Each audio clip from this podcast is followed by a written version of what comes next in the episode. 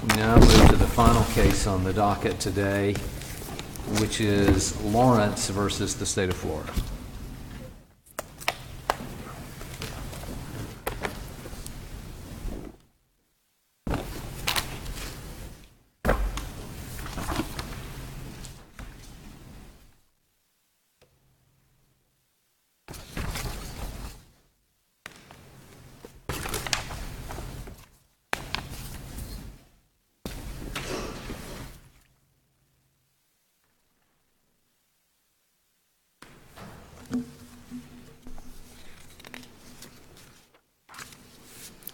Good morning, Just, Chief Justice Canady. Uh, Justices, I'm Barbara Busharis, representing Mr. Lawrence. I've asked to reserve five minutes of my time uh, for rebuttal. Um, uh, unless the court prefers otherwise, I'd like to focus on proportionality uh, this morning uh, and talk about why Mr. Lawrence's uh, sentence is not proportional, uh, and also try to uh, address the argument that the state raised in the answer brief about whether proportionality review should be undertaken at all um, in this in this case and as a general matter of law in the, the state of Florida. Um, the proportionality argument uh, relating to Mr. Lawrence's sentence was, uh, as the, the, court is aware, um, rejected uh, the first time that he was sentenced and uh, on his first direct appeal. However, at his resentencing, there was uh, compelling and, and extensive uh, evidence provided by an expert, Dr. Wu, of brain damage suffered by Mr. Lawrence as a child of, of structural changes uh, in the brain um, that were directly uh, attributable, in the expert opinion, to that early brain damage as well as to subsequent um, events that happened to him. Um, and that these uh, brain injuries and changes in his brain uh, directly affected his ability to to regulate his behavior, uh, made him more of a follower uh, of others, uh, and, and, played a role in the the undeniably uh, awful events that happened back in I think 1998 when this original crime took place. Um, the uh, the record of the sentencing, which is, as you've seen, was was not was a sentencing at which he waived mitigation. So it was simply a presentation of mitigation rather than arguing mitigation. Um, also included uh, uh, testimony from the uh, Mr. Lawrence's sister, actually two of his sisters, but one in particular testified about his limitations um, and, and testified that he could not even remain employed in the family business because he was unable to uh, remember um, simple things like taking hoses off a truck. Um, his short term memory was, was so damaged. And so um, I know throughout this case, the, the premeditation has been a huge issue, and there is undeniable inf- uh, evidence of planning in this case, um, as, as, we, as we conceded in the initial brief. But that has to be seen in context, in the context of somebody who, who could not remember simple tasks without writing anything down. It's not necessarily evidence of, of extensive premeditation in the sense of somebody who actually conceived of a, a crime on his own and came up with the, the ways to carry it out. Um, the, the cases that we relied on in the initial brief for proportionality uh, included uh, Johnson, um, where, where, like Mr. Lawrence, the defendant was a principal um, in the prior felonies that, that supported the, um, the finding of an aggravator for, based on prior felonies. Um, here, Mr. Lawrence was, uh, was a principal um, in the other events um, that took place with his co-defendant. he, uh, as you know, there were two prior offenses that he, that he pled to. one involved shooting at somebody, which, which uh, fortunately did not result in a death. Um, and in that instance, the co defendant actually fired the shot, um, and the other involved the stabbing death of Mr. Lawrence's cousin. And there, too, he was not the initial aggressor, um, but, but participated in the crime after his co defendant had. um, struck several blows. So uh, we offered Johnson as an example of a case where the prior felonies were not ones where the, the defendant was uh, the leader in any sense, uh, and, and thus that a sentence of death was, was disproportionate. Um, but uh, moving, moving on, uh, if, to the larger issue of whether proportionality review should be conducted at all. Um, the proportionality review under Florida law, uh, at its foundation, is based in due process. The, there are numerous uh, cases, and um, I believe Justice Canady listed them in, in your dissent in the Jacob decision. Numerous cases citing uh, the Florida Constitution's prohibition against cruel or unusual punishment as the source of proportionality review. And the same language reappears over and over again because cases cite each other over and over again. Um, but, but going back in, in the, the line of Florida death penalty cases talking about proportionality, what it's really based in is due process and the process that is required when you are going to extract the most severe, the most irrevocable punishment uh, for a particular crime. Um, the, one of the early cases that's usually cited, State versus Dixon, is the case that said death is a unique punishment in its finality and its total rejection of the possibility of rehabilitation. It is proper, therefore, that the legislature has chosen to reserve its application to only the most aggravated and unmitigated of most serious crimes. Um, proportionality review is the way this court has always affected um, that goal of making sure that the death sentence is reserved for the most aggravated and the least mitigated of crimes. Could you articulate, though, I mean, what would the, so proportionality review under that sense would be sort of a means to an end of ensuring that a particular due process test was met. But when I've, it seems like in the case law, even when there's a discussion of what the due process requirements might be, it would be an individualized consideration, something that makes sure that you, there isn't a freakish or wanton imposition of the death penalty. I mean, why why isn't why aren't all the safeguards and all the process that are built in that make sure that you know in the defendant's own case that you know the nature of the crime and the defendant and all the mitigation is considered, why wouldn't that satisfy any due process requirement in, in terms of the way that, that that's articulated in the case law? And if really the issue is that it's a substantive prohibition on, you know, the unusualness of the punishment for someone in those in those circumstances, then you're really right back at the uh, you know Eighth Amendment issue, and Correct. it's not independently due process. I, I agree, Your Honor. And if that's, if that's the foundation, um, th- that you're avoiding the unusual punishment, um, then, then that would, would have to fail in light of the conformity clause. But what the, the due process concern is, is that the, the punishment is so severe and so final um, that it has to be subject to heightened scrutiny. Um, and that's why uh, Tillman, um, for example, uh, a decision of this court referred not just to the, um, the prohibition against cruel or unusual punishment, but also to the due process clause and, and to the exclusive grant of jurisdiction to this court to review death penalties. One of the goals of that being some measure of uniformity well, I, in. I, I struggle to see how a grant of jurisdiction to us becomes the basis for a substantive requirement that we impose. I, I just, it just mm-hmm. seems to me to be a logical leap. I'm not saying that that's not suggested in the earlier cases, mm-hmm. but uh, at least the uh, the one you mentioned. But I, I just find that very mm-hmm. unconvincing and unreasoned. Mm-hmm. mm-hmm. Tell me um, why I'm missing something there. Your Honor, I, I, I, think it goes. It really goes back to the, the due process that's required when you're going to extract the final punishment and the most irrevocable punishment.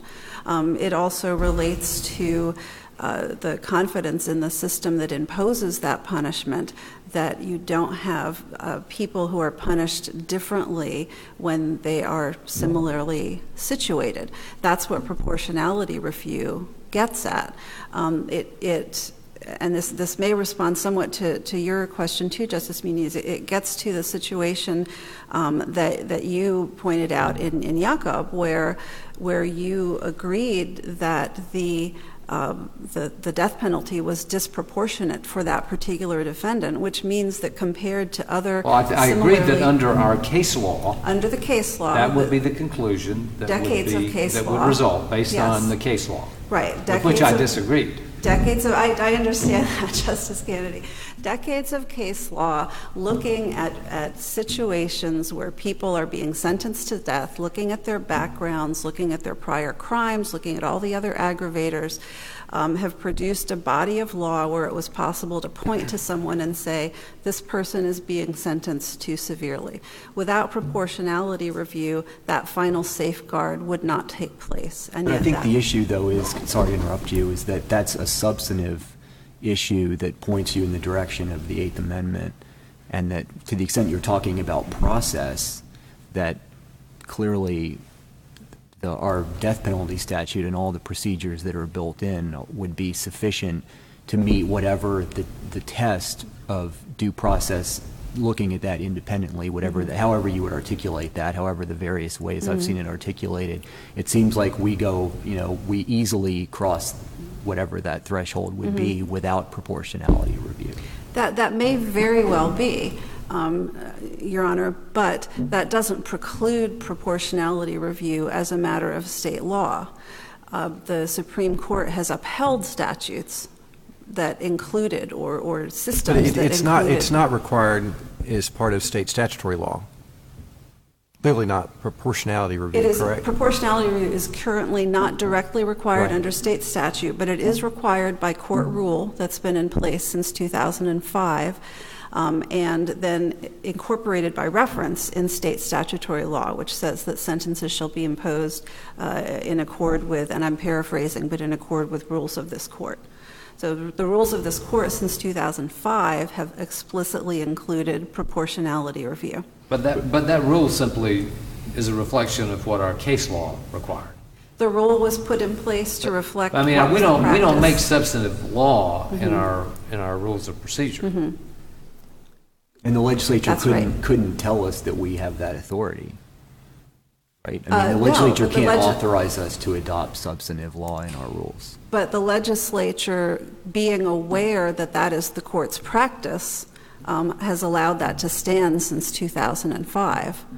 Um, That rule's been in place since then. The, the death penalty statute, the sentencing provisions have been amended numerous times since that, um, starting in 2005, um, several times in between the amendments in 2016 in response to Hurst, but then again in 2016 and 17. During all of that time, there was a rule in place requiring proportionality review, which was incorporated by reference in Florida statutes, and that was never eliminated or altered. Well, if we were, if we were to change the rule and uh, eliminate proportionality, the legislature would be free to enact a statute that required it, right? I believe so, Justice Wilson. I believe, again, as a matter of state law, um, the legislature could require proportionality review because the Supreme Court has repeat, has repeatedly said, we don't require it, but we don't prohibit it.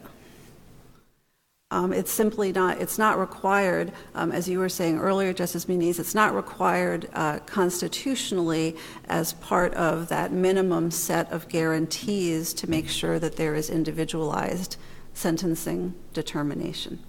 Um, But, but it is required um, through uh, many decades of precedent in Florida, which was then incorporated into a court rule and has been allowed to stand since 2005, which makes proportionality review uh, part of the due process that a, that a capital defendant gets before the state sentences, sentences him or her to death. Makes it part of the review uh, that ensures that similarly situated defendants will not uh, be sentenced differently because they were tried in front of a different judge. Um, And I, I think it's also worth, worth noting that in the proportionality review, it's very clear that this court doesn't second-guess the trial judge. It's not an appeal of what the trial judge thought were significant mitigators or aggravating circumstances. This court accepts those findings as they are. Um, But given that deference to the trial court's findings, the proportionality review provides one final safeguard to make sure that, that defendants are sentenced with some consistency across the state of Florida, uh, which, which I would argue is essential when you're imposing this punishment. It's essential for the, the due process that's, that's due to that defendant, and also uh, essential for confidence in the judicial system that, that that punishment is not extracted differently depending on which trial court um, heard a, a particular defendant's trial. Um, If there are no further questions, I'll, I'll reserve the remainder of my time. Thank you, Your Honors.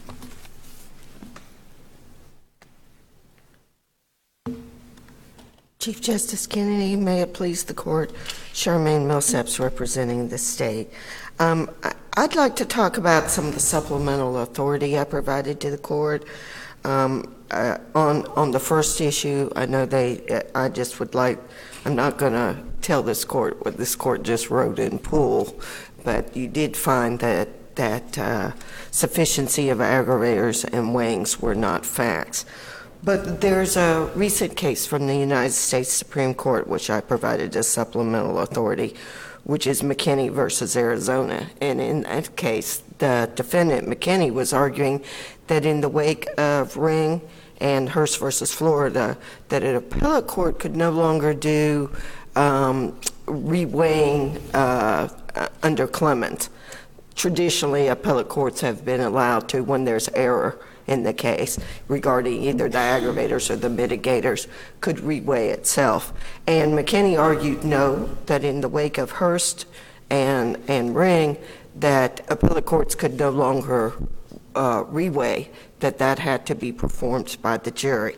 And the United States Supreme Court, mirroring a lot of the language that this court also had in Ring, uh, quoting the same sort of thing, rejected that argument and said reweighing can be still done by an appellate court, that the only requirement uh, that we, that Ring and Hurst uh, require is the finding of one aggravator. And any findings beyond that, such as sufficiency in weighing, um, may be done by the judge or in McKinney's case by an appellate panel.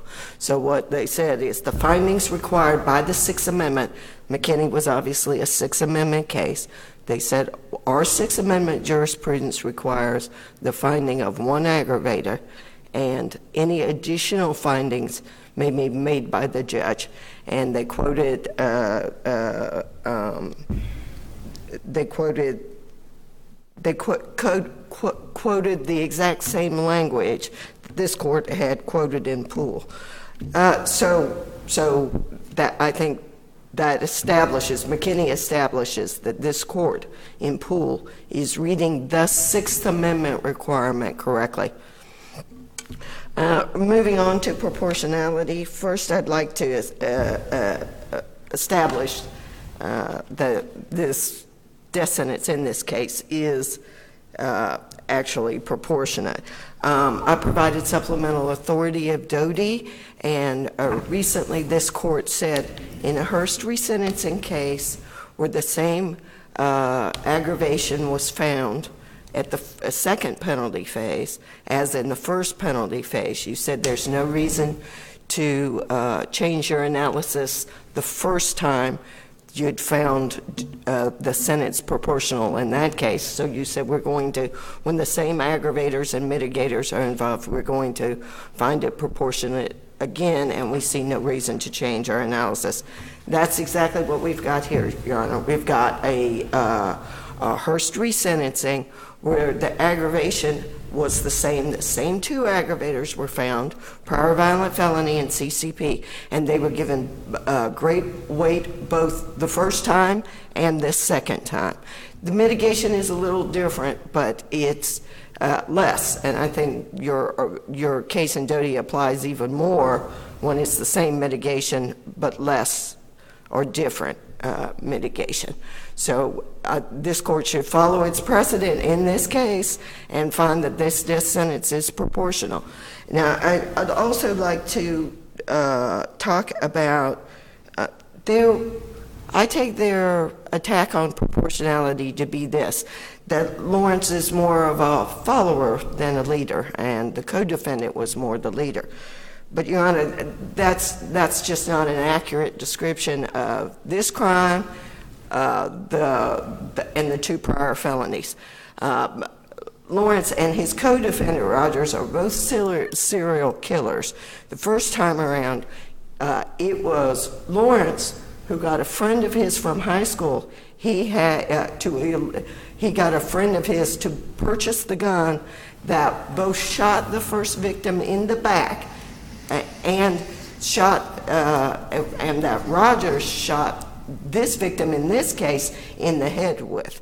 So the gun that is involved, the murder weapon in this case, and the weapon used to shoot the first victim, there were three incidents that occurred about three weeks apart, ending in the murder of this teenage girl, Jennifer uh, Robinson. So, but the first one, both of those, it is Lawrence who purchased the gun.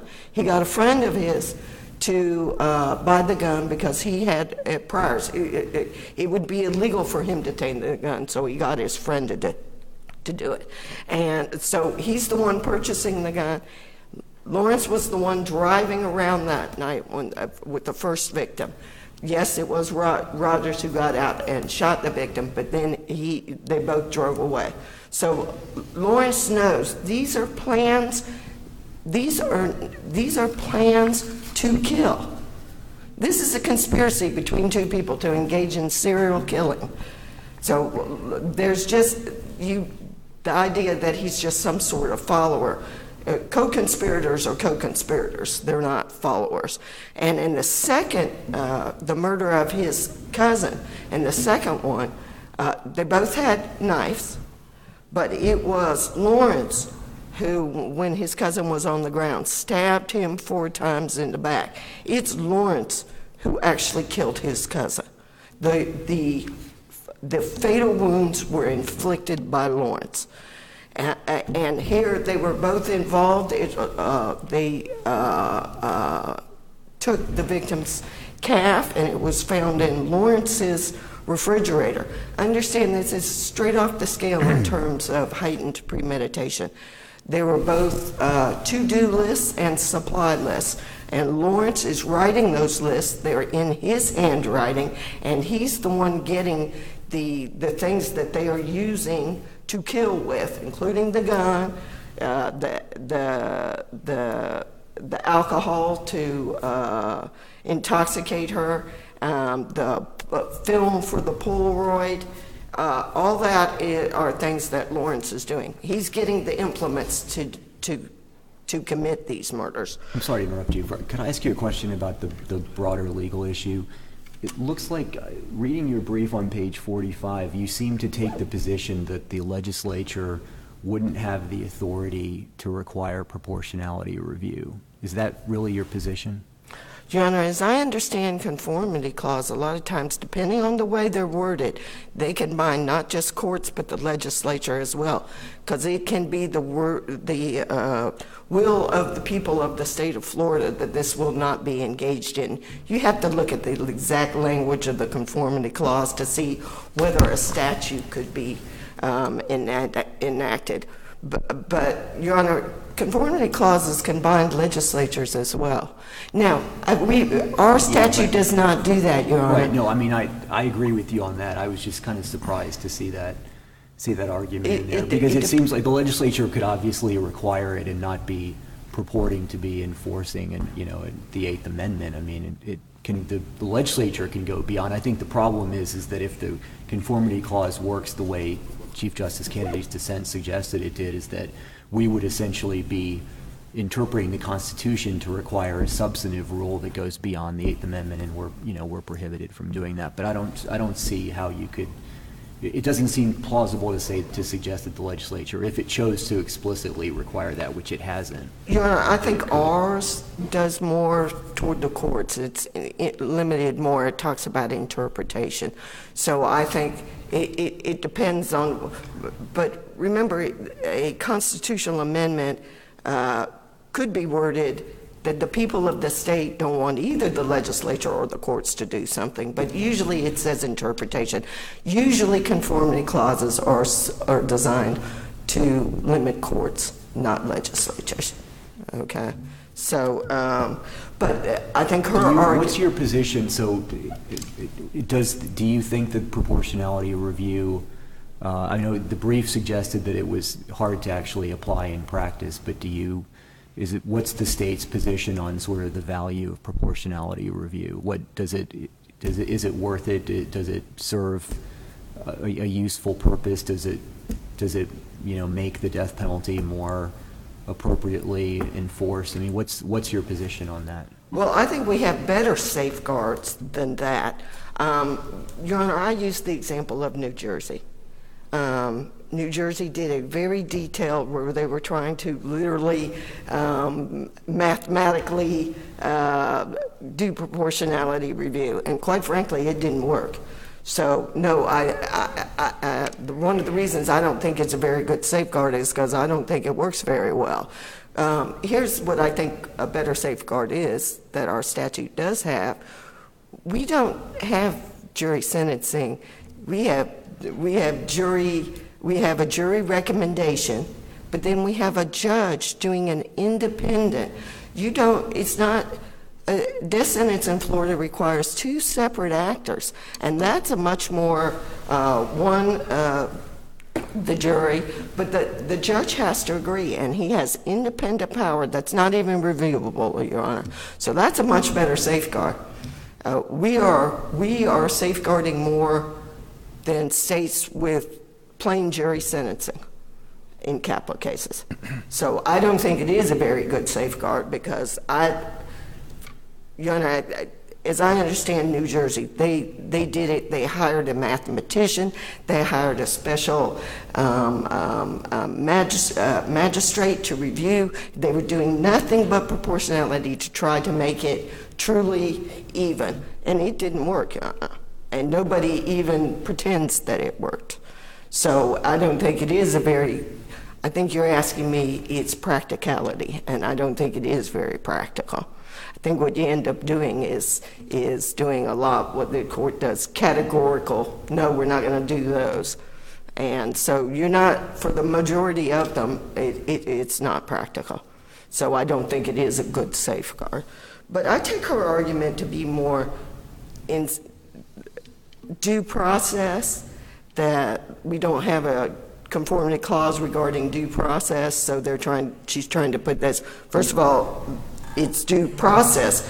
Process, due process is about process. It's about the procedures used to get somewhere. Uh, what she's really trying to create is a substantive due process. And, Your Honor, when we have a specific provision, a specific uh, controls over general, but that's true for conformity clauses too. So there is no, I'm not aware of uh, any substantive due process right. Your Honor, the, the constitutional provision that governs here is the Eighth Amendment, and the Eighth Amendment, and we have a conformity clause requiring this court's case law to match the conform, uh, match the United States Supreme Court case law regarding the Eighth Amendment. But um, going back, I, I, I do, under Doty, following the same logic as Doty, uh, because the aggravation was exactly the same, including the weight given by both the first time and the second time, and the mitigation found was a little less, but really more accurately described as different. Uh, This court should find that sentence proportional if you are going to engage in proportionality review. Um, I don't think it's very debatable. So we, if we have a 50-year history of doing proportionality review, and if it turns out that the greater weight of the legal arguments are, are that, that we actually now, in light of the conformity clause, lack the authority to do that, what, from the state's perspective, what is the value of receding from that in a case where, let's just assume for argument that clearly this death sentence would be proportional? I mean, what is the, I'm curious to hear what your, what's the argument as to why this should be the case in which the court recedes from that if the court thinks that that's the right, the right legal answer? Okay, Your Honor, I take your, your question to be, do we really have to reach this issue in this case, given it, if we're going to decide to hold the death sentence to be proportional? And the answer is no, you don't have to reach the proportionality. Um, the only case you would have to reach whether the proportionality uh, review by this court violates the conformity clause would be one in which you were going to hold that the death sentence was not proportionate. This is not that case because this is clearly that proportionate. Now, I don't think it's, I do have a little dispute about saying 50 years. Remember something, Your Honor, the conformity clause came in. No, I understand. I mean, but I'm, all I'm saying is that ever since we had the post-Furman re- reenactment of the death penalty statute, the court, again, not tying it to the statute, but I think in Dixon, the court kind of predicted that proportionality was going review was going to be a part of it. We've continued to do that. I understand the argument that the enactment of the conformity clause changed the legal landscape and took away our authority to do it. My point is, as a matter of prudence for the court, why is this the right case in which, if the right answer is to recede, why is this the case in which to do that? The legislature, as far as I understand, you know, they, they, they, they may have been operating under the assumption that this was all okay. We, you know, this court institutionally hasn't signaled, you know, majority hasn't signaled problems with it. You know, we don't know if the legislature would want us to be doing proportionality review. I mean, so I'm just curious what, what your, you know, how you address that. Your Honor, you really, the only case you would have to address it would be a case in which you were going to find the death sentence disproportionate. That would be the threshold legal- issue. If you're going to find this sentence, if you're going to fo- follow uh, a finding that the death sentence in this case is proportionate, which you certainly should do, based not only on Lawrence's, not only on this court's prior decision in Lawrence, but in the co-defendant's case, Rogers, you also found the death sentence proportionate. If you're going to find a sentence proportionate, I don't, you are not, as a matter of prudence, required to address this issue until you have a case in which you're going to find a death sentence disproportionate. I hope that answers your question. Okay, thank you very much for your time, and this sentence is proportionate, we ask you to affirm both the convictions uh, uh, and the, which was not even on the table, and the death sentence, and find it proportionate. Thank you.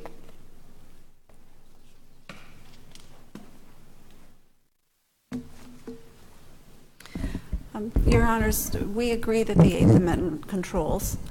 Um, And the way that the conformity clause would bar proportionality review is if that was the only basis for proportionality review in Florida, then I would have to agree that the conformity clause um, strips away the basis for that jurisdiction. It's not, uh, for that exercise of of jurisdiction, it's not the only basis for proportionality review.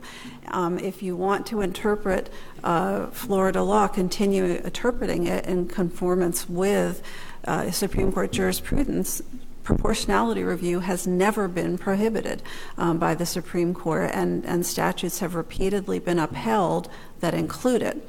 Um, I, I and think, th- I think the question would be whether there's another valid basis. I mean, Yes. there's certainly been other articulated bases, but um, as we've talked about in prior questioning, if those are not convincing, Mm-hmm. and we conclude that there's not another valid basis, then that would require us to recede from that precedent in the right case, correct? Uh, It might, Your Honor. Um, We would, we would think that this is neither the right case nor the, the right result because of the recognition under Florida law that death is different. Um, Death sentences deserve that additional level of scrutiny um, that ensures that people are similarly treated when the, when the state is going to extract that, uh, that final punishment for a crime. Um, If there are- no other questions, um, thank you, Your Honors. Right, well, we thank you both for your arguments, and court is now adjourned.